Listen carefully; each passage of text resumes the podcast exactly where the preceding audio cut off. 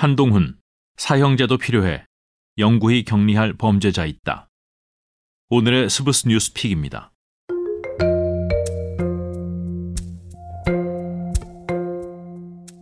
범죄 예방 효과가 반드시 수반되는 사형제도라든가 가석방 없는 무기형이 필요하다고 한동훈 법무장관이 말했습니다.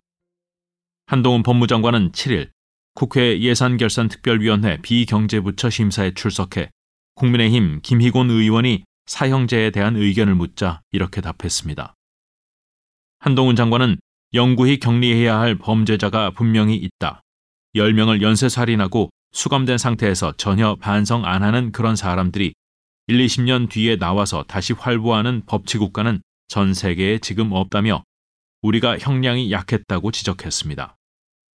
이어 사형제의 범죄 예방 효과에 대해 의문을 제기하는 분들이 있는데 그건 사람 대상이기 때문에 정확하게 인체 실험을 할 수 없어서 그런 거지만 분명히 예방 효과는 있다며 술에 취한 사람이라도 조폭한테는 시비를 안 걸지 않느냐며 분명히 사람의 본성은 있는 것이라고 설명했습니다.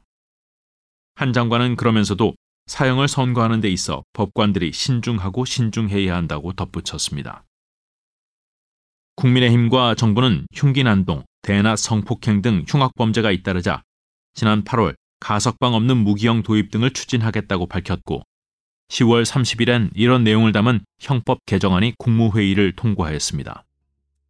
우리나라는 사형 제도는 있지만 1997년 12월 이후 사형을 집행하지 않아서 실질적 사형 폐지국으로 분류됩니다.